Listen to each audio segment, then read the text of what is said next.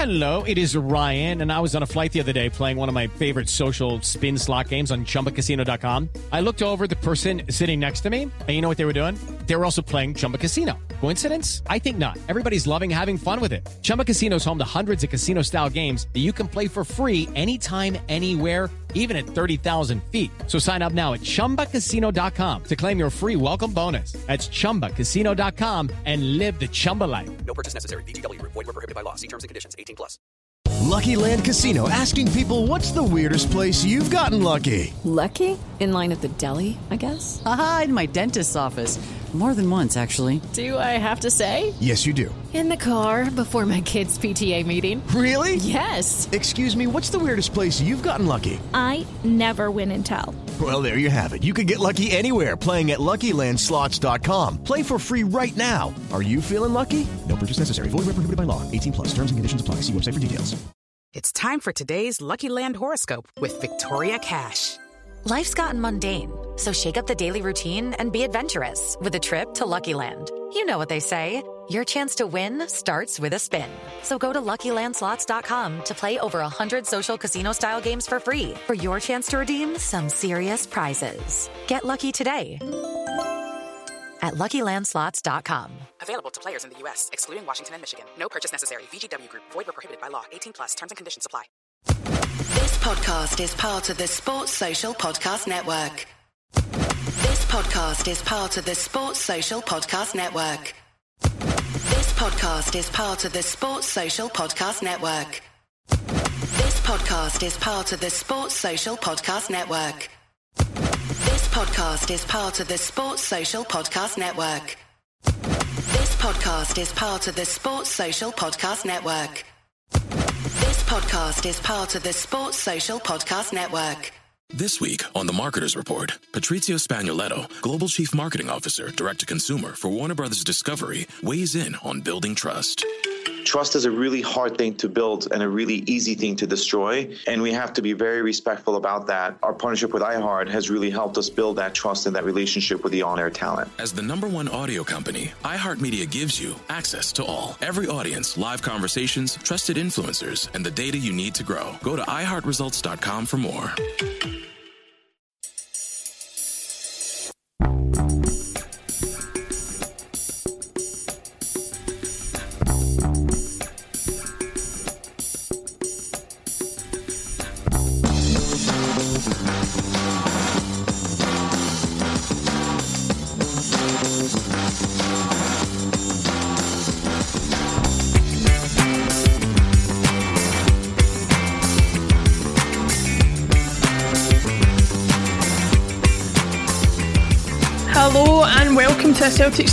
State Mind. It is Friday, and that means, as always, I'm joined by Tony Haggerty. How you doing, Tony?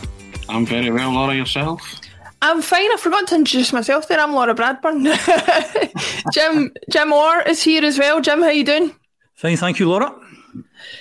Uh, lots to discuss. Lots to discuss. As you'll see below, um, before we go any further, we'll just let you know that the draw happened at 11 o'clock UK time this morning for the U- UEFA Europa League uh, group stages. Celtic were drawn in Group uh, G, I think it was, with um, Bayer Leverkusen, Real Betis, and Ferencvaros. So plenty to discuss there, which we will get to. But before we do that, uh, we'll go back to last night and what was rather, uh, well, a night that wasn't good for the heart. Let's put it that way. And Jim, I'll come to you first on that. What were your what were your overall thoughts of the of the game against Alkmaar and the fact that we essentially just scraped our way through in the end? I think we said this last week. The tie wasn't over. They're a really good team. I think they showed that last night. Uh, just delighted to be through. Don't care who we play in this group stages. Uh, we were chatting a second ago, we were, and Tony said, "Well, do a wee bit of luck?" Now we are. Do a wee bit of luck. I thought. I thought the back four and the goalkeeper were absolutely fantastic. And notwithstanding the wee mistake Hart makes and Starfelt makes, but in terms of the art of defending, tackling, putting your head against balls, shape, set pieces, all that stuff, I thought we were really, really good. It's when we, it's when we start to play the Ange ball, but it gets a bit hairy. And I talked about it's kind of heart attack football. So after five minutes, you think it's Joe heart attack football here. Don't and I can't be the only one who was sitting there last night, must have shouted 20, 30 times, hoof it, get rid of it. But we kept playing the way we were playing. And it's a dangerous game, but we managed to survive having made a couple of silly mistakes. And a player can miss kick a ball at any point in time. I thought Starfelt was really good. I thought he came onto a game because you have to be mentally tough when you make those kind of mistakes so early in the game with so much at stake. Thought they were great. Ralston again set the goal up. I mean, it was his quick ball that kind of set away Abada. It was his ball that, for me, made it. And uh, Montgomery coming on, 19 year old kid, outstanding, Welsh, solid as usual. Uh, so I thought the, the back four and the goalkeeper won us the game last night. I got us through last night. The midfield were, were very, very quiet. The quietest Tom Rogic's been all season. Uh, Abada, apart from setting up the goal, didn't contribute. Kyogo was, was very quiet as well. Ryan Christie, I thought was good. Uh, put yourself about as he always does.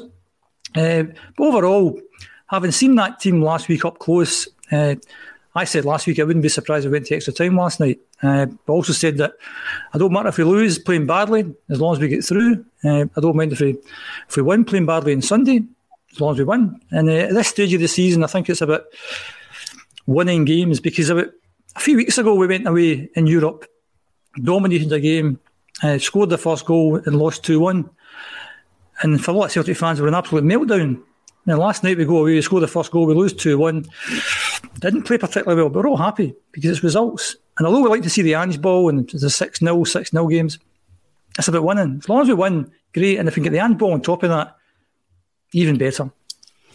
Yeah, I'm, going to ask you to be the referee here, Tony, and get your thoughts on it because uh, Jim said that he thought the ref, uh, the defence got us through, and I think in the second half they did uh, up in the second half and find their footing, and I think that is essentially what got us through. But there's a lot of people that would say, myself included, that it was them that got us in the trouble we were in in the first place. The Starfelt on goal, um, Hart having the mess up that he did for the for the first AZ goal they are showing na- naivety still, aren't they? Even if they are sort of starting to find their feet. First and foremost, what I will say is, what a marvellous achievement it is to get into the Europa League group stages from four weeks ago, right? From where the club was four weeks ago, and from where Ange was, and where everybody thought we were going to be. So it's a, a fantastic achievement. And the names you see there, I'm like Jim. Doesn't matter who you draw. It's just wonderful to be there we earned our luck last night, but like mm-hmm. you, like you, our defence and our midfield put us under pressure last night by playing or trying to play the Ange ball. And Russell Boyce and myself are sick of saying it, but you have to adapt in certain situations.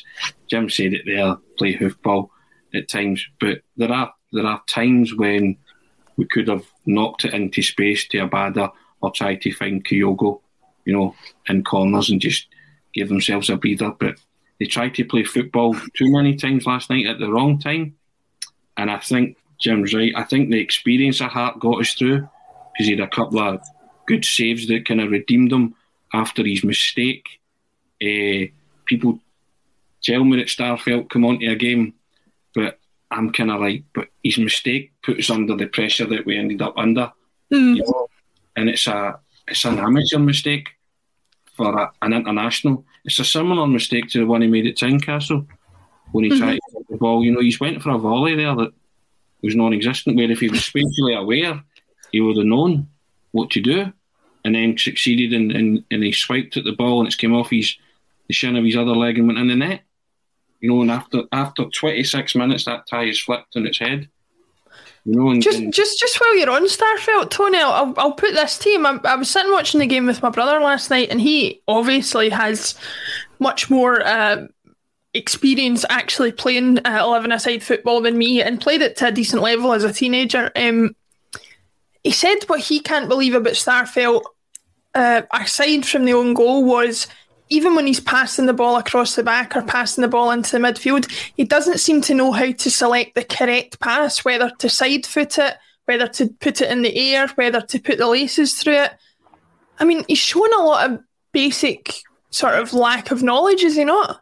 Well, I don't know if it's a lack of knowledge, but he certainly looks uncomfortable playing Ange ball, doesn't he? Mm-hmm. He's he's one that's not got to grips with it, you know. And I'm of the opinion: defend first, work on finesse later. You know, you know my thoughts on that. I've said it a lot, many times on this program. But uh, Jim, said to me that he, he came onto a game and started winning headers, and that's been pointed out to me by a few people because I was quite stingy in my marks for Starfelt. I also, I also, just to clarify what I said earlier, when they were defending, they were defending really well. When they started to play Ange ball, they struggled yeah, yeah. because No, because I don't think they're the best players to play Ange ball, but Ange's telling them to do that. Yeah, yeah. So if Ange's telling them to hit the ball across the back and, and take touch and stuff like that, they're not doing that because they want to do it. They're doing that because they're getting told to do it. And that's why we've had the chat over the past few weeks to see whether we think Starfelt is an is, a, is an Ange type player.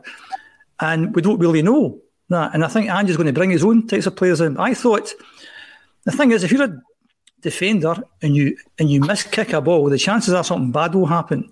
Um, and you said Eddie played really well last night. I think he did play well, but he gave the ball away quite a lot of times as well. You can give the ball away a lot of times as a centre forward, and there is no consequences.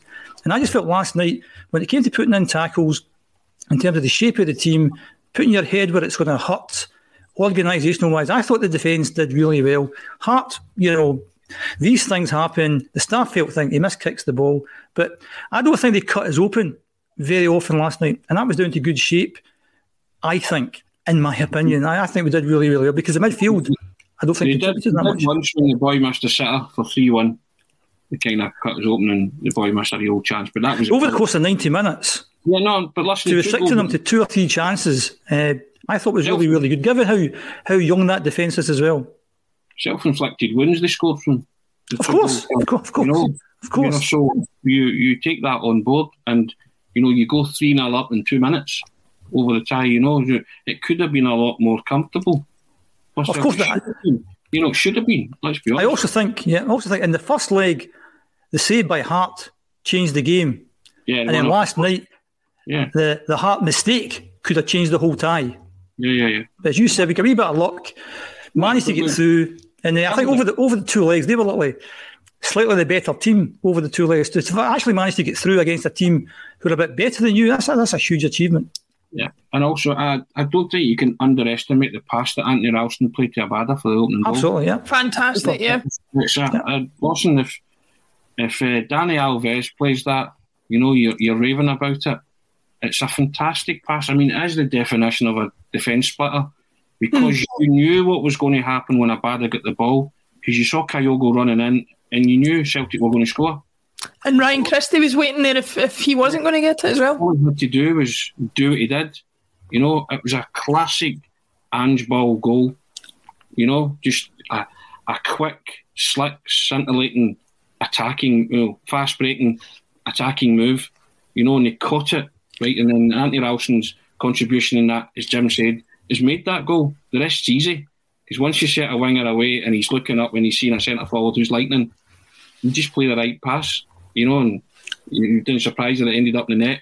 And also as well, Adam Montgomery coming in, and he was under a lot of pressure. Adam Montgomery down that side, but he did well. And I like to what Jim said. Ryan Christie helped him because he kept digging in and, and he was full of running and full of energy. And then when he was switched, when Edouard came on and Rogic was taken off, Ryan Christie also played better. You know, so uh, you say they, they earned their luck last night, Celtic, because despite shooting themselves in the foot, they did eventually defend well because they've won through the tie. And it doesn't matter how you do it. Celtic are in Group G alongside Bayer Leverkusen, Real Betis, and Ferencvaros, and that's the bottom line. Yeah, and Stone Cold says so, as they say. Um, a couple of comments on YouTube. Thank you for commenting, everybody on Facebook, YouTube, Twitter, Twitch, uh, LinkedIn. We're on eight different uh, locations. You can catch us on all of them. Please like and subscribe on YouTube, especially, and you can win another uh, giveaway. Uh, we've got some framed. It's got a framed uh, Fratelli's um, presentation for sales of one of their albums that is on the giveaway. If you go onto uh, Paul John Dykes' Twitter for the month of August, have a look at that. A couple of comments coming up on YouTube that I wanted to raise. Uh, Robot Rock says, "Are you ever happy, Laura?" I'm happy you're watching the show, Robot. Thanks very much for tuning in.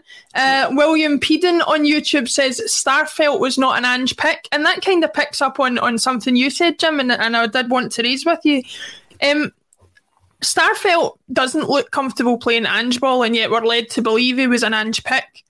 Um, uh, Liam Scales has kind of almost fully been announced as a Celtic signing. Uh, I think, given the history of Ange's football knowledge, I wouldn't assume that a, a, defender from Shamrock Rovers would have been one of his first picks. I wouldn't assume that James McCarthy is an Ange pick. Do you see a, a kind of a divide between what are definitely Ange signings like Furuhashi and Abada and, and ones like Starfelt and Scales and McCarthy that definitely aren't? It's a really good question. Uh, I said before, time is Ange's enemy. He needs bodies in just now, and it's whether Ange can wait to get these other guys that maybe he wants. Maybe he kind of needs must. And I mentioned in previous weeks getting kind of experienced, battle hardened guys in, and I think Hart and Starfelt, whether people thought they were good last night. I thought those, those were the guys with those kind of qualities that get you through those kind of games last night. Uh, I think we've had this question in the past, the Neil Lennon, Peter Lawwell, who's signing whom type thing. Uh, we've all mentioned the Starfelt thing that he doesn't look particularly comfortable. So that makes you think, is he an Ange signing or, or not? Who knows? What goes on behind the scenes. It's a very complex business trying to get players. Who's to know that, that Ange tried to sign two or three players and couldn't get them for whatever reason and so Starfelt looks okay, let's just get him in. Uh, you'd like to think Ange is getting the. One would assume Ange is getting the final say on all the players, but it could be that it's other people that's bringing players to him as opposed to Ange coming up with ideas and saying, let's go for this guy. Uh, and I think it will take maybe one or two more transfer windows before he gets all his guys in. Having qualified last night, and I don't think the money is particularly all that much more than what the Europa Conference League will be. I think we've got interest in four or five days ahead uh, to get some players in the door. And it's a very complex business. We want guys out the door as well. So hopefully, he can bring in a couple of Ange players that can play his system because I, I've said in the past, I've said some things in the past, and people have said you're very negative. I'm, I'm not negative about any the Celtic players. I think Ralston was outstanding last night. Uh, but can you get a better player than Ralston? Of course you can. Uh, Greg Taylor's come in for, you know, uh, some of the boo boys against Greg Taylor. I've never said Greg Taylor's a, a bad player. Yet. To play for Scotland and Celtic and Scotland, he has to be a good player. But, you know, he's maybe not the biggest player. He's maybe not got the best pace. So are you happy with that? Or do you want somebody who's a bit bigger, who can help with set pieces, who's a bit more pace, who help up front? You would tend to go for the latter. So, uh, to answer the question, uh, I'm not so sure Starfelt is an Ange signing. It's maybe somebody we've had on the radar for a wee while. Maybe the opportunity came along. He needed a body. He's an experienced guy. He's battle hardened. Get him in, he'll do the job. But maybe just avoid him when they're playing Ange ball. Maybe play it from Ralston to Taylor to Welsh to Taylor to Ralston. Miss out Starfelt altogether. Just let him put in the headers and put in the tackles. Let him defend. Let's let him defend. Aye, aye. aye. Hoof it. Aye, hoof yeah. it. I think that's I think that's fair, and I think uh, I certainly don't see in Starfelt, for example, what Ange must see in players to uh, to make him a, a, worthwhile signing. But Tony, I wanted to look a bit at the at the midfield as well. They, they seem to be completely missed out for a lot of the game last night. You know, you talk about the ball from Ralston to Abada. It was a fantastic pass, but it was it was kind of symptomatic of the way that we played. I think, wasn't it? That that you know we we very much were going from back to front and missing out the middle, and I think that was maybe part of the reason we couldn't get a foothold in the game for so long. You, when the change was made, you could have taken any of your midfielders off last night, really, couldn't you? Possibly, mm. with the exception of Christie, who was probably shading it, the better of the, the midfield four, shall we say. But McGregor, Turnbull, Rogic, certainly, when that board was being held up, it was one of those three, wasn't it? As the number one audio company, iHeartMedia gives you access to all. Every audience, live conversations, trusted influencers, and the insights and data you need to grow. iHeartMedia is your access company. Go to iHeartResults.com for more.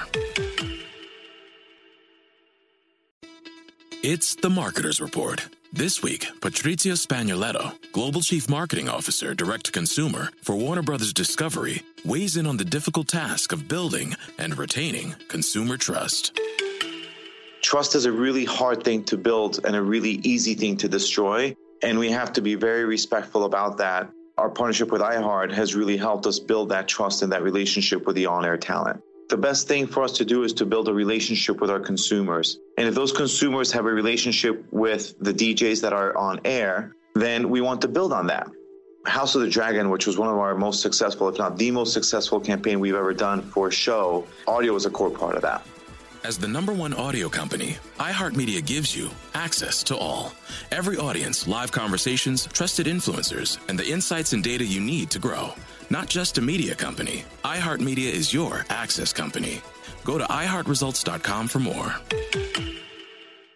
Now, you didn't think you would take off the skipper. Turnbull, you know, can shoot from 25, 30 yards quite accurately, so maybe kept on for that. But the game bypassed the three of them or they tried to play football against a team that just pressed them and closed them down and knew they were going to try and play football. So they were anticipating uh, their every ball and every pass. You know, in even at times when Callum McGregor, who's usually calm and composed and reassured, you know, at times you just thought to yourself, well, knock into a channel, Callum. They know you're going to try and play it to Rogic or Turnbull or or Christie. You know, so that's why it wasn't working knowing it took that substitution for Edouard to get to come on for the ball to stick.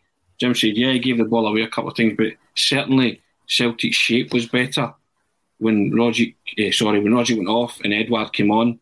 The ball was sticking. They started to make advances into the Alkmaar half, and for the last half an hour, were comfortable because Jim said they might be tired a bit, but you made them go long and they wanted to do the high press, but you started to play a bit of football. You got a foothold in the game, which had largely bypassed the midfielders. But after the hour mark, McGregor came into it, Turnbull came into a wee bit, Christie was was more of a force, and then Edouard kind of gave a, a lesson in how you kind of play striker in Europe. You hold it up, you play guys in, and Abada, who Jim said had a pure game, he had a couple of lazy, sloppy passes that could have played Edouard in one on one. You know, and these things can make a difference. You know, you you have to get that right. You know, uh, as I say, but Celtic got through in the end. But as much as they scored a, a wonderful goal, there was a, a, lot that didn't function, and it was your tried and tested middle to front that didn't function. Strangely enough, uh, last night, and that was kind of. I think there was a wee awakening in terms of the Ange ball that it ain't going to work every time, and when it doesn't work and you're put under pressure by like that by better teams, then you can suffer. You know, but despite the fact that the goals against us were gifted by Celtic, you know, they were still kind of second to a lot of balls last night. You know, up, up until the hour mark, they were kind of second best, weren't they? Without actually being totally uh, outplayed. You know, I mean, Hearts had a couple of good saves. You know, so but uh, AZ Alkmaar were a tidy, slick outfit and it's the best team Celtic have played this season, and they won't come up against many teams of that calibre, you know. But they, they, they held their own over two legs, you know. Proofs in the pudding, Celtic are through. So, you know that that that I think that was a real gauge and a real test, and they've come through it. You know that there is stuff you can be negative about, but the positive is that they've came through it and they'll learn from it. They will get better. But getting better means bringing in players that are comfortable playing this system, and they have a few days to do that. But I think, as Jim says, they'll probably have to wait until after the, the January window.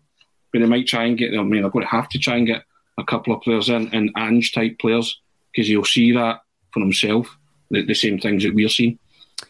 Yeah, I think uh, Tony raises a good point there, Jim. Uh, Edouard has come in for a lot of stick, partly because there there's an assumption amongst uh, a lot of supporters that he wants out the door. Um, there's also, you know, some dissatisfaction, which I've seen as well uh, uh, with his performances. But I think last night, as Tony said, as you've said, um, as people in the comments are saying, he provided that bit of experience, that bit of calm, that that ability to put his foot on the ball, and, and as Tony said, make it stick up top. That just took the pressure off the midfield and the defence for the last half an hour. It was probably the key decision that got us over the line in the end. I think.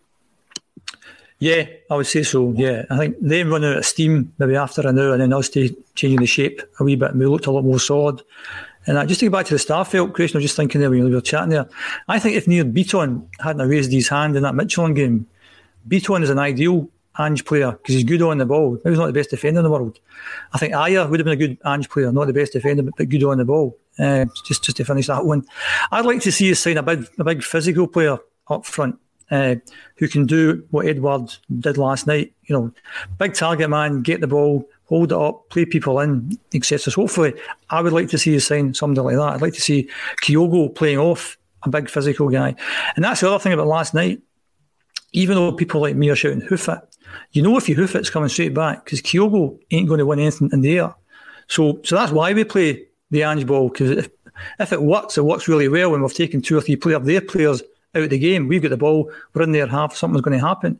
So I also said a few weeks ago, Ange has to play two two different types of games. There's games at Celtic Park and there's games away from Celtic Park. And at Celtic Park, wide open spaces, fantastic surface, 60,000 fans behind you, completely different game to going away from home with maybe a smaller pitch, maybe not a good surface. Their fans been there. So I mean, we've played, I must what, three competitive away games and haven't won, haven't won any of them, any of them yet. So, no, that's a concern. But we're blowing teams away at Celtic Park.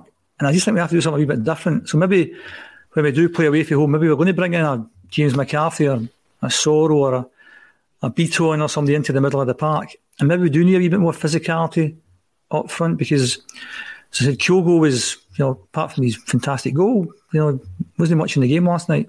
Uh, so we certainly need someone else. And uh, and I know everyone's got kind of mixed views of Eddie, and he did do well last night. It's just for me, he, he, he's still not the Eddie of 18, 19 months ago, where you think he's going to score tonight, he's going to score two or three tonight, he's going to do all sorts of stuff, he's going to nutmeg people. For whatever reason, to me, it just doesn't seem to be at that kind of level yet. And maybe it's a different system or whatever. But uh, I think we need to sign somebody with a bit of uh, physicality before the deadline. Uh, we need that, I think. Yeah, I think that was one of the reasons that uh, the Thomas Henry deal uh, sort of uh, dying a death was disappointing for me because I think he would have been the ideal type of person that you're looking for to play off of, or for a Furuhashi to play off of, I should say. Um, Tony, looking ahead, the the the draws obviously as, as is listed there below was done this morning. We've got Bayer Leverkusen, Real Betis, Ferencvaros.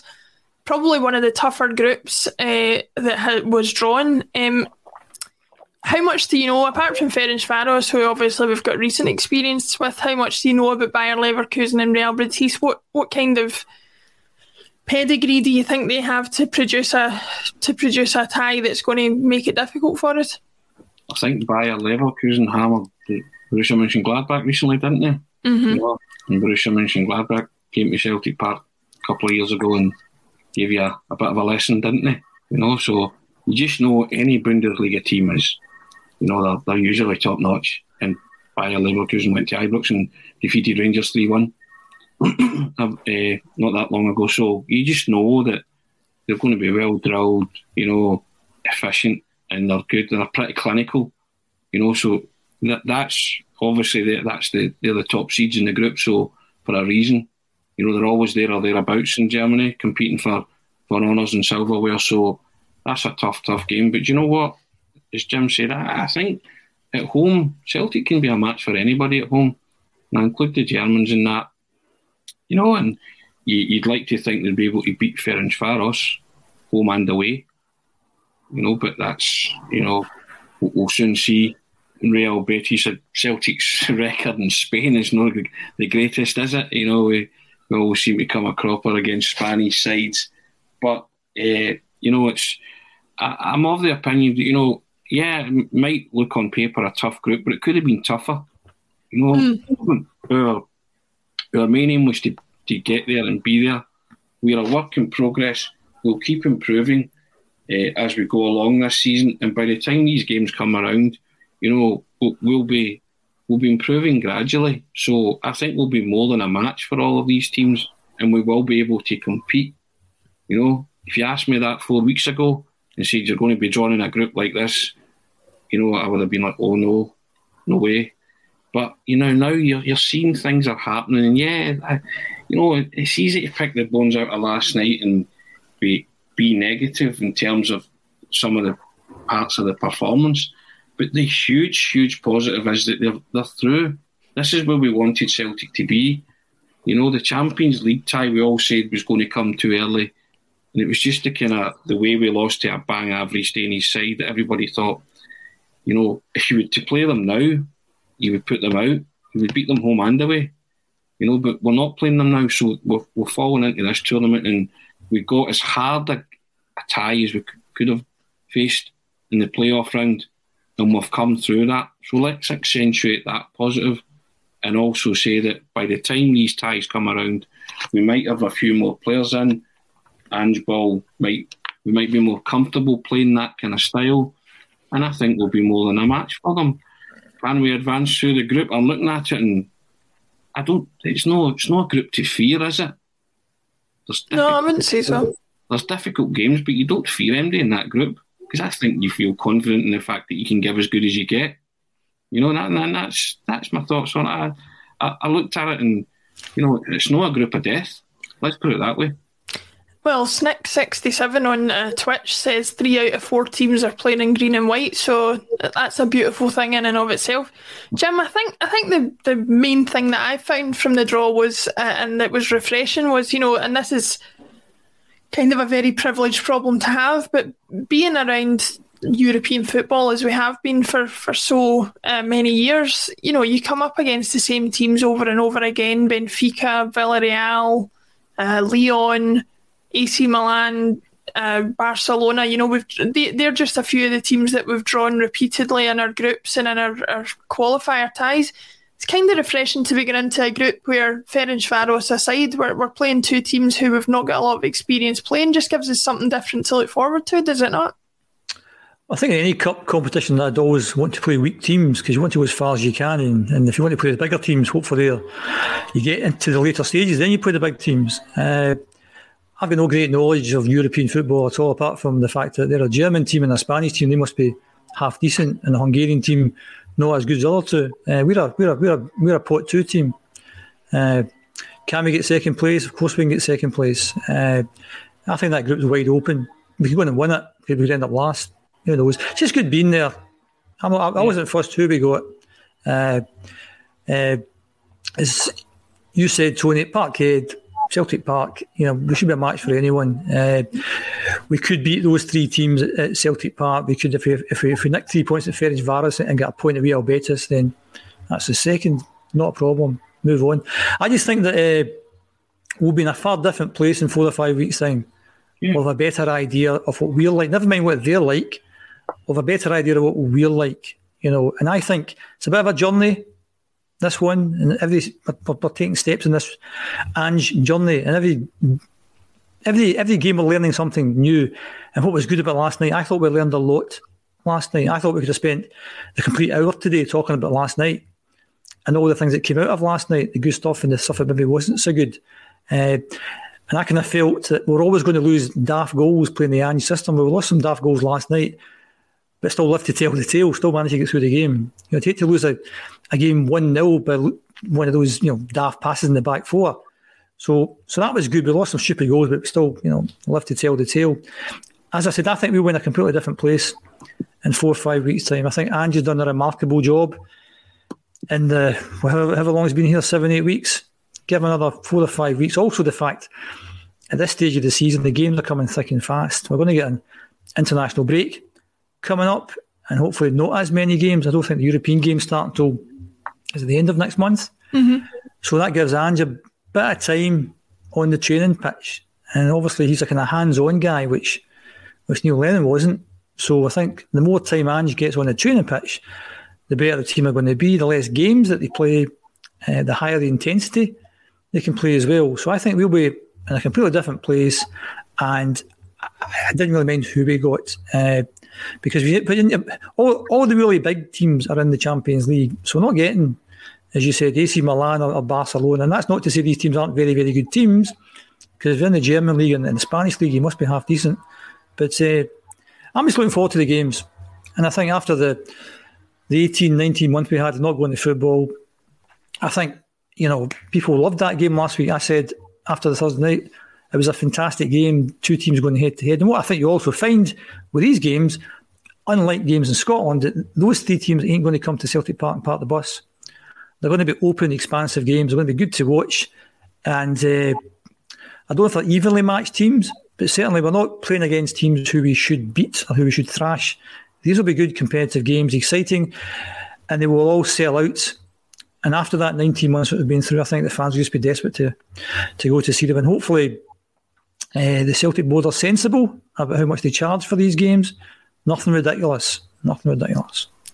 I hope so. I hope if they have control over the pricing and stuff like that, they, they give us fair pricing so as that uh, families and uh, supporters who don't otherwise manage to get to the games can get along as well as the season ticket holders who obviously will have to pay more on top of their season tickets to get to these games. So, um, but hopefully it's all fairly done, and as you say, we can we can see some good games at Celtic Park. Um, thanks everybody for watching on Facebook, YouTube, Twitter, Twitch, everywhere that we are um, broadcasting today. Uh, apologies for my microphone. I think some people in the chat were saying it was a bit hot. Uh, I'm doing what I can. I swear I haven't touched a thing when I came on this morning, but sometimes these things have a mind of their own. Uh, Strange Love the Doctor said on YouTube that it's a chance to make new friends in Europe with these new teams that we're playing, and you can make new friends with a state of mind if you come and watch our live shows. You can chat to everybody in the in the chat. You see the same names every week, which uh, grows every week as well, which is great to see and lots of people coming back. We love having you uh, in the chat on the shows and, and, interacting with us in that way. It's really appreciated. Okay. We've reached the halfway point in the show, and that means only one thing time to look ahead to the weekend that's to come. I'm going to come back to you, Jim, on this first. We're going to Ibrox uh, to play a Rangers team supposedly decimated by COVID. I'm not sure those who wrote the word decimated understands what it means, but um, they are going to be weakened in some uh, sort of key areas and certainly be missing some key players if we're led to be believing that. How much of a role do you think that plays in us having a better chance of doing something at the weekend, or, or is it a case of, as Ange says, sticking to our game and playing our game?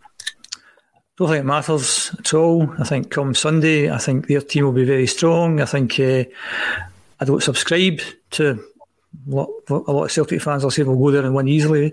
They're a good team. They're a solid unit. They've had a wee wobble. Uh, tough, tough game. Uh, I think if we're playing a game at Celtic Park, I'd be very confident. I think home advantage might be a big issue come Sunday. Uh, they've got players who could hurt us. Uh, not trying to be negative. I just think it's a tough, tough game. Uh, I don't know who's out for them. If you go back to this time, well, if you go back to the first Glasgow derby last year, uh, we were missing Eddie who was who at that time was a, star player.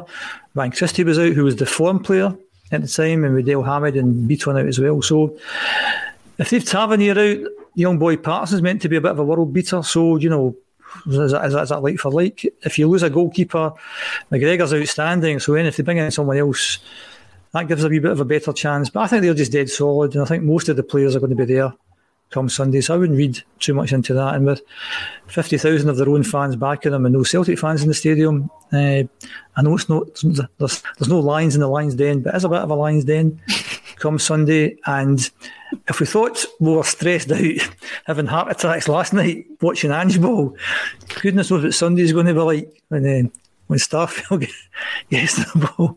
Hoof it, hoof it. So I think it's going to be a tough, tough game and uh, Sunday. I think everyone has to be on their game. You know, eight, nines out of tens to, to, to pick up Tony's marking system. everyone has to contribute. No daft mistakes, no missed kicks, no goalkeeping uh, uh, rushes of blood to the head. We get chances, we take chances, we're confident we play on the ball. If we do all that stuff, then no reason why we can't win. But uh, the head says I think it's going to be a difficult game. And I said at the start is uh, a few weeks ago, if we came out at the end of August, no more than three points behind, I'd be delighted with that.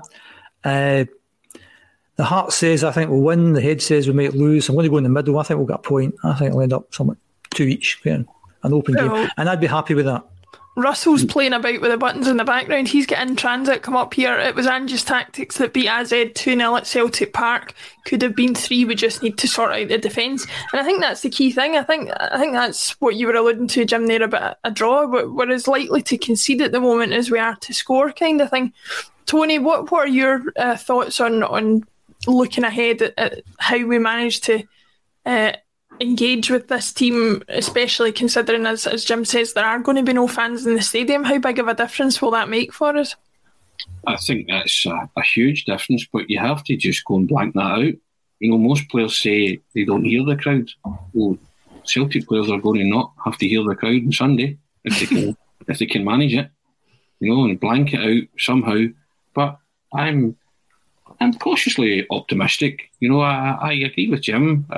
I, think Rangers will have a strong team out, possibly their strongest team. I don't read much into these things because there's new rules concerning COVID regarding players and stuff. So Rangers will have as close to the, strongest team, if not their strongest team, out in the park on Sunday. That, that that's fine. Can Celtic go there and win? Of course they can go there and win. But as Jim says, got to compete. If you go there and compete and play the football that you're capable of and the football that was that we've witnessed domestically and in the first leg against AZ Alkmaar, then of course they can win. You know, there's there's there's no reason why they can't. You know, but uh, Rangers are a solid side. You know, they're good, and they've and as Jim said, they're good players that can hurt you. So you have to be guarded against that. You know, and you you, you have to as you know every player has to win. You know, it's that whole thing about winning their individual battles. So they have to do that. But we've got but conversely, Celtic have got players that can hurt Rangers, and I think mm-hmm. you know from middle to front, you know, domestically they've looked pretty imperious. So you've got this chance to go to Ibrox in that stage and show how good they are. You know, but I think there's a different mindset now. A few weeks ago, Celtic won a really relishing trip to Ibrox, you know, and they were saying, oh, we'll take a draw if we can. Now a lot of fans are saying, no, we can turn them over. I don't subscribe to that either. I just think if they can go there and record any kind of win, it would be great. You know, uh, I just think that it was a tough, tough game, you know, and uh, on the back of another tough test that they've come through, and there's no reason to suggest that they can't come through another, possibly tougher test on Sunday. But you've got to go there, and everything has to has to be top notch, as Jim says. Eight, eight, nines. Players have to really put in a shift, and you know, can they play Ange ball at Ibrox and be successful? We'll find out. You know, and I, I also think that if uh, I would play Eddie alongside Kyogo, right? You know, uh, the team that finished last night had been climbing well with the exception of Montgomery. You know, depends. You got a, a call to make there. You know, might be too big a game for a young guy like Montgomery, but I'd certainly play Kyogo alongside Eddie uh, on Sunday. You know, uh, maybe Tom Rogic could be the man to miss out in the midfield, you know, and finish with that that midfield. As I say, the big call you're probably going to have is, uh, you know, do you, do you throw Scales in straight away if he's here and he's signed? You know, for, for Montgomery, if Greg Taylor, who looks as if it's in a, a nasty shoulder injury he's got, might not recover in time. You know, so if that's the case, then that's maybe the, the change you make. But yeah, I I would feel a lot more confident if he played Eddie alongside Kyogo on Sunday in the starting lineup. That's yeah. thoughts. I don't know. That might go against others' thoughts, but I, I think it's it's the way Celtic can probably exploit Rangers because I, I don't think they're fantastic at the back. Mm-hmm. Never put them under any great pressure last season, but I think this team is capable of putting their backline under pressure. And yeah. enjoy from it. I think I think looking at the comments coming through, there's a kind of 50-50, and I think we reflect it here in that. For me personally, I would rather see, see us go with Abada and Christie out wide and, and Kyogo through the middle. Um, you and some of the, the listeners, I see Smix67 on, on Twitch and uh, some others saying that they're in agreement with you that Eddie should be up front and, and Kyogo out left the way we finished the match against AZ Alkmaar. Um, Jim, what's your thoughts on that? What what side do you fall on in terms of the debate for, for Sunday about Eddie versus Kyogo through the middle and how that works? I'm on your side, Laura. Uh, two one the good guys. Uh, no, I think uh, I think Kyogo's wasted in that left wing. Hmm. Uh, I thought the St Mirren game last week.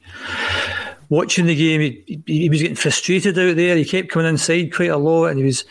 Another thing I've kind of noticed about he, he, he, keeps flinging himself into tackles he doesn't have to do, and I'm just concerned he gets injured and may get booked for, for things like that. So, so I'd like to see him through the middle. If it was the Eddie of 19 months ago, he's a first pick in the team. But I just think Eddie, as I said, for whatever reason, just isn't there. A lot of the Glasgow derbies tend to be won in the middle of the park, uh, and we're a very offensive middle of the park. So, you know, does he make a change in there to bring in somebody like a Soro or McCarthy if he's fit or doesn't have COVID or, or even Nir Bitton? Maybe something like that, just to maybe make that wee change because. Uh, no, no Bitton. Bitton nowhere near that team, Jim. No, I think. Uh, no, no. No, I think, as we've all kind of said, maybe sometimes it's a kind of horses for courses, and that's why I keep talking about the time being the enemy thing. You know, if we get of Ibrox with a point, I think that's okay. Uh, it's going to be a hard fought point to get the point up. To get anything out of the game is going to be hard fought. Uh, Abada not been too good last night. Uh, is James Forrest anywhere near fit? Is that, is that a longer term thing? Uh, I've not, I've not seen anything. I'm surprised to see him not more involved than he has been. Tony, I don't know if you know much about his, his fitness situation at the moment. But you know, Abada made one telling contribution last night, and that was uh, for the goal. You know, it's what he brings. Mm-hmm. I mean, he accelerated onto that ball like lightning, and his ball across was just pinpoint accuracy. You know, and he's he's been playing well Abada. Well, I think he's a good player. I mean, I think no, he's no, a very good player, but I think he's a. Yeah, Guys can have a bad day at the office. He wasn't alone last night and no being great, you know. So uh, I would, uh, I'd still be inclined to keep Abada in the starting lineup because domestically he's been very good, you know. So I just think, you know, guys can have an off game in terms of the high standards that they've set. I think that that afflicted Abada last night, but he, he wasn't alone, you know. So no, no, I think uh, he's a, he's only nineteen and he and, yeah. he's, and, and he's playing wide. And then wide players do go through. I mean, they're, they're, they're not going to be great every single game. In some games, it just doesn't work out for you. Uh, I just wonder because it's Ibrox, and if Forrest is fit, whether you maybe Ange would be inclined to go with Forrest, and maybe, as you mentioned, maybe leave something like Tom Rogic out and bring in a, a more defensively minded player. Does he does he does he change things around a wee bit? Don't know. And it's a bit that if you do play Eddie up front, then you could go long you know, if the Ange ball isn't working, then we can try and mix up a little bit. And that's, get, that's getting back to a lack of physicality up front that we kind of need to play the Ange ball because of the team we have. There's a familiarity with Forrest, though. I think Abad is more of an unknown quantity that can trouble Rangers more. You know, uh, in, in my opinion, you know, as, hmm. you know, Rangers have played Forrest before, and you know he has scored a couple of goals against them, but they've they've genuinely known how to play him. So Abad is something a bit different, and he's quite fast and can accelerate away from players and stuff like that. So I would be inclined to, to keep Abada, uh, even if Forrest is fit, and maybe have Forrest on the bench to come on at some point and play a part in the game if he if he's fit enough. Yeah, I think I think that's the thing, and and it's one of the things that's actually encouraging to to listen to, uh, given the position we were in a few weeks ago. You know, we're we're talking about although we need bodies in, we're talking about slight disagreements on what choices we have and, and the fact that we do have choices to make different options going forward is good to hear. Um, looking at the middle of the part, as Jim said, uh, and I'll come to you on this, Tony, McCarthy, some people might think is a an appropriate option to maybe um, have some some metal in the middle of the park where, where a lot of the game is won.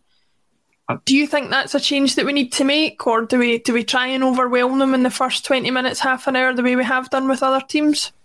Yeah, but if that doesn't work, then that's when you you know you have to start thinking of plan Bs and stuff. And I think last night it was evident that there wasn't a lot of physicality in that midfield last night, was there? No. You know, so we needed somebody, a Soro or a McCarthy. Personally, I would have preferred McCarthy. And I think if you want solidity in there, then McCarthy's your man. You know, so it's going to have to come at the expense of a footballer, whether that be Rogic or Turnbull which are probably your obvious two because you'll no drop the skipper and Christie's playing out his skin, you know. So if, if that's the kind of thing, but I think there is an argument for physicality in there because we don't have an, an awful lot, but we have got players that can play around teams, you know, that are skillful, technically gifted, and as you say, if the 20 minutes that they have and they can blow teams away and it works, it's great. But when it doesn't work like last night, then you have to start thinking, okay, who's going to come in there and perform a function for me to get to help us get a result? And I think McCarthy would be that best option if that's what he wants to do. You know, just gives you a bit of solidity there and you know physicality and You know, because you know it's going to be a physical battle at Ibrox. You know that from the off. You know, your your flair players will come in for some treatment. You know, Kyogo's if the squirrel, Eddie's if he plays. You know, so you know that from the off. You know, because Celtic is the style is slick. It's pretty scintillating. You know how our team's going to cope with that. they're going to mark out your star players for some treatment. I mean, it's no rocket science. You're, they're going to kick you or attempt yeah. you. You know, so. Uh, I think I think Kyogo knows that already, given the treatment yeah. he's had so far. So you know, so that's and you know, and, and why wouldn't they? You know, you've got skillful players that can turn out to be better than the opposition. they're going to use by all means necessary, and if that means brute force, then they're going to do it. So you know what kind of game's coming up on Sunday. So you or you think you do. So you have to sort of try and combat that as well. It's all right having football players, but if they're not getting a kick of the ball, you know, and they've been shut down and they've been kicked or whatever, you know, and it's not happening, then you have to try and combat that in some shape or form. So how part of me possibly thinks that it could be tailor made for somebody like McCarthy, who is battle hardened and experienced, as Jim says, a lot of English Premier League experience and knowledge. So it might be the time for him to step up to the plate and into the, the cauldron of Ibrox because it is going to be a place for cool heads and experience. And the worry is that it, you know, it, it bypasses some people, some players, you know, their first experience of it. And they maybe get stage fright because there are no Celtic fans there and it is a, a bear pit. You know, that's that's in the back of your mind. You're, you're hoping that doesn't happen, but you, you think to yourself, don't let it happen, but it, it's it's conceivable. Mm. You know, that's the thing. So you have to sort of guard against, and the way you guard against this is maybe picking a horses for courses team. Is that some uh, repairs on Ibrox getting done outside one of your windows? I can hear. It's me. There's something going on anyway. Yeah. we'll uh, we'll see we'll see what happens anyway on Sunday. There's plenty to discuss and plenty to pick over. I think also Laura, just to butt in there. I think yeah, Jim. What's, what's what's what's different from this game from the previous games we played? You said something like we we come out in the first 20 minutes all guns blazing. They'll come out in the first 20 minutes all guns blazing. So that's going to be different from what some of these guys have had to face. And I think, and I know it's an old football cliche, you get by the first 20 minutes, and mm. still nil nil after then, then we start playing the football, then we get a foothold in the game, and then we, and then hopefully we go on and win. But we know what they're going to be like in the first 20 minutes. It's going to be just like all out attack, and just let's let's get through that with some calm heads. And if we have to play balls long into the corner and waste a bit of time, whatever it is, just get through that and then and then, then start to build it. That'll be different. And then, as Tony said, we need some some kind of older, cooler heads to get through that period to then start playing the football. Yeah. Another thing I wondered whether was the the new guy we've signed. Could he play left back? Uh, I think he can. Croatia. Yeah. yeah. Well, yeah, oh, no, no, boy from Croatia. Uh, Josip Juranovic, yeah. I think he can. He might be a worth putting in, given an experienced guy with putting left back as opposed to taking yeah. a risk on young Montgomery, who was who was brilliant last night. But it's whether you've you want to throw him into that game or not. Yeah, I think you have to go with your more experienced players, don't you? That's yeah. that's just that would be my take on it as yes. well. Mine as well, yeah. You've got Croatian international there. It, it, has to be used. It has to yeah. be deployed in some, even if it's an unaccustomed role. Yeah, you know, he's still a, he's still a defender. I'd go for that as well. Yeah, yeah. Almost, you know, so I would I would be inclined to do that too. Yeah. It's an it's an interesting shout, and we'll, we'll see what happens. It, it, might come to fruition, obviously, with Greg Taylor having that shoulder injury that I was would assume will keep him out of the game on Sunday. Um, to close out the show, and Jim, I'll come to you on this first. Um, I don't really want to go over the the racist incident that happened in regard to Kyogo Furuhashi last last weekend. I, I think, as as Ange has alluded to during the week, there's no real debate to be had over that. It's wrong, and there's a there should be a line drawn under it as far as that's concerned. But one of the interesting talking points that I've seen being raised uh, on various talk shows, one of the first ones was uh, BBC Sportsound, was uh, Tom English. I was going to mention the other one, but I'm not going to bother because, as we all know, it's not relevant. But Tom English uh, raised a point about you know whether uh, he said at the time James James Tavernier, uh, whether he'll be available or not, but whether um, a Rangers player might go over and show a sign of solidarity with Kyogo, much similar to the way uh, Scott Brown did with with Glenn Kamara last season. Now, not to set you up too much for an answer, Jim, but my, my feeling on that is I don't feel like any of the Rangers players are obliged to do anything. I think the club have taken very swift action as they should have done against the,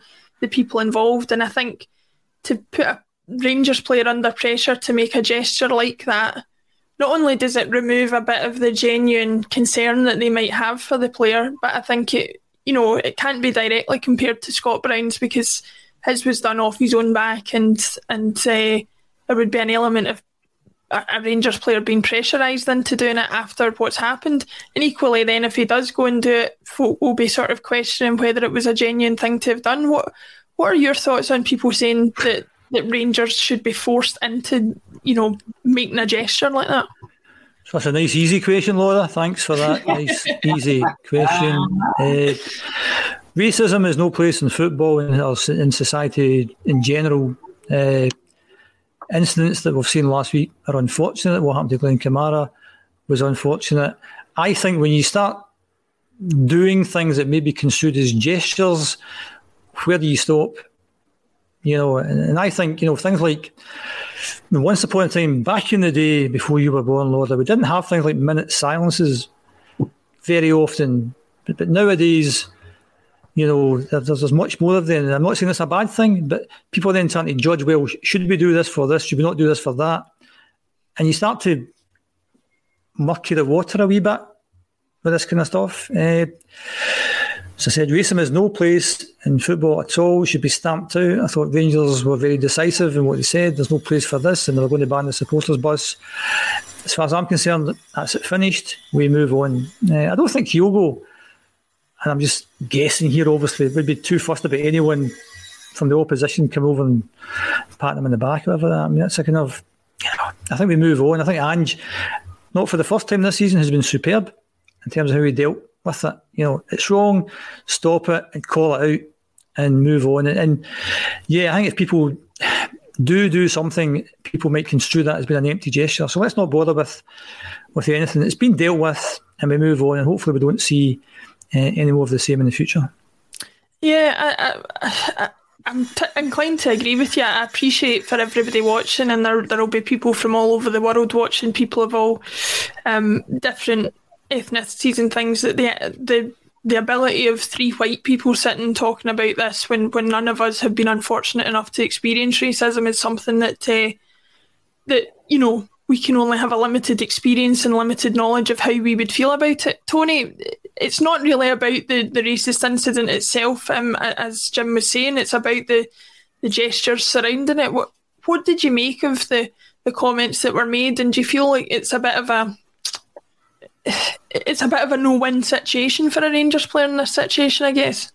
I think it's unfair on the likes of Tavernier or any Rangers player that maybe had it in their mind to do what Scott Brown did. Because as you say now, they'll, they'll question the motives, or you're only doing that because you were forced to do it. You know, I, I think there are uh, football players are quite friendly.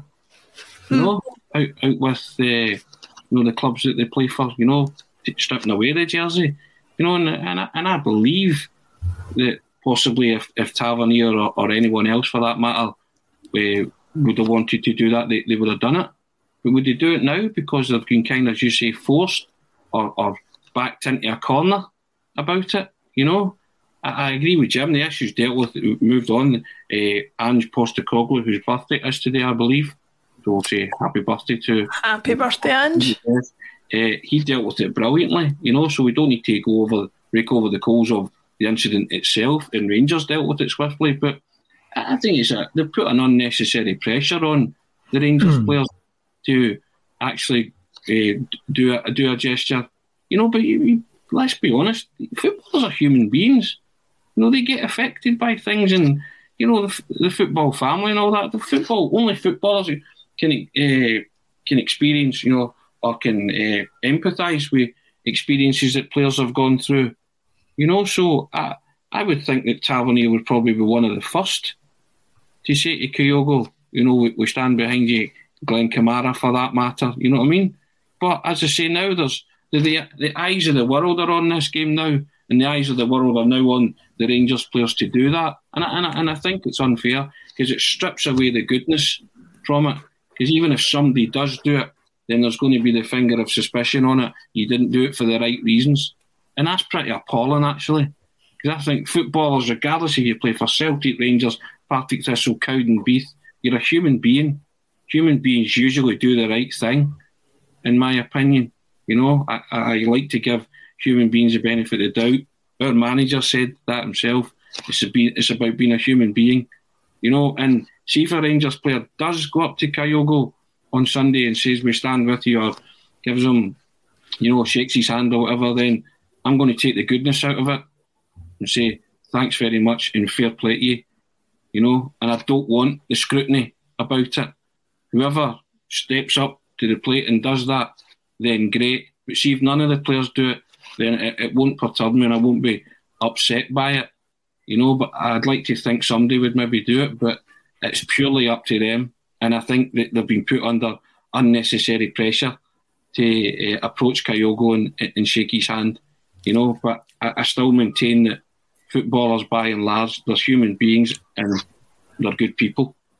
Yeah, and I think uh, I think the other thing to say as well is not everything does need to be done in a public sphere. You know, there's plenty of opportunity for players in this day and age to communicate out with the public eye, and perhaps that's been done and we'll never know about it. Perhaps it will be done in the tunnels or in the dressing rooms uh, on the day of the game. So, yeah, I think uh, pointing the finger at anybody and saying they should or shouldn't do this is, is as much of the problem as anything else. Yeah. So, um, yeah, I think fair enough. If if if they do it, excellent. If they don't do it, nothing should be held against them for it because I think it's it's up to individuals how they deal with these things. I think you've also got to question the motivation of the person who raised that in the first place.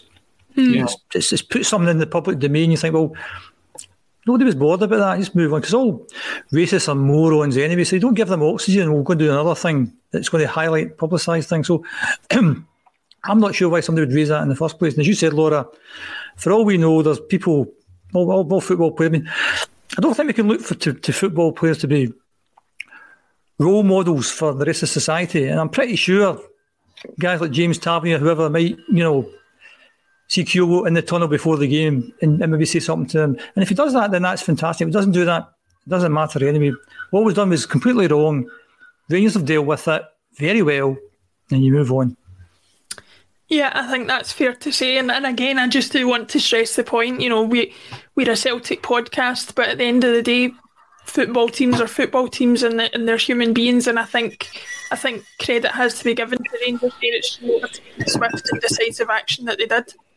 Um, to close out the show, we'll go back to disliking them in the way that we normally do in a footballing sense, of course. Tony, I'll come to you first. Predictions. Are you willing to nail your nail your colours to the mast and and put a score down and a first goal scorer? We'll go for that as well. Oh come on, man! That's frightening. Uh, do you know what? I'm going to say 2 1 Celtic Kyogo. Excellent. Excellent. I'm, I'm, I'm up for that. Jim, before I before I give my final predictions, I'll come to you and, and ask the same score and first scorer. I said earlier, head says we, we lose, heart says we win. Not Joe Hart. so I think we'll go. For, I think we'll get a draw two each, and I think uh, I think one of the bad guys will score first. We'll equalise. we'll go two one ahead, and then we'll lose an Ange Daft goal in the last minute and draw two each. Two each. Ah well, J- JP two one Celtic Turnbull. Turnbull, sorry, Turnbull for the first Celtic goal. Turnbull for the first Celtic goal. I'll go with that for obvious reasons. I'll go Turnbull for Celtic goal, and I'll agree with JP on YouTube and say Celtic two one. Um, if you're watching this uh, after the live broadcast. Obviously, get your predictions in the comments below. Let us know what you think about the game. Uh, obviously, do it before the game on Sunday because if you do it afterwards, that's just cheating. So, um, but thanks very much, Tony. Thanks very much, Jim, for another interesting show and interesting broadcast and plenty to discuss. As I said to everybody before who's watching on Facebook, YouTube, Twitter, and Twitch, thanks very much for getting involved hit the like and subscribe button on the State of Mind YouTube channel uh, where you can enter the monthly draw for a giveaway prize. Uh, thanks, everybody. Mon the hoops, on to the weekend and to another victory. Cheers.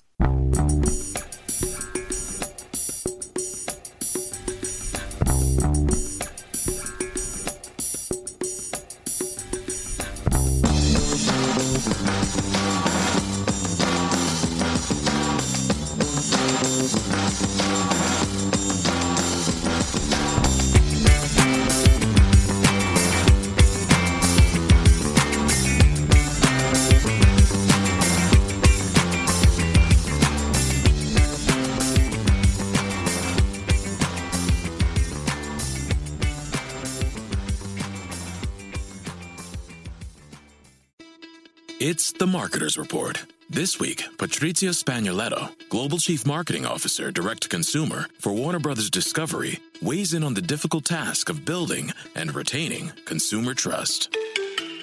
Trust is a really hard thing to build and a really easy thing to destroy. And we have to be very respectful about that. Our partnership with iHeart has really helped us build that trust and that relationship with the on air talent. The best thing for us to do is to build a relationship with our consumers. And if those consumers have a relationship with the DJs that are on air, then we want to build on that.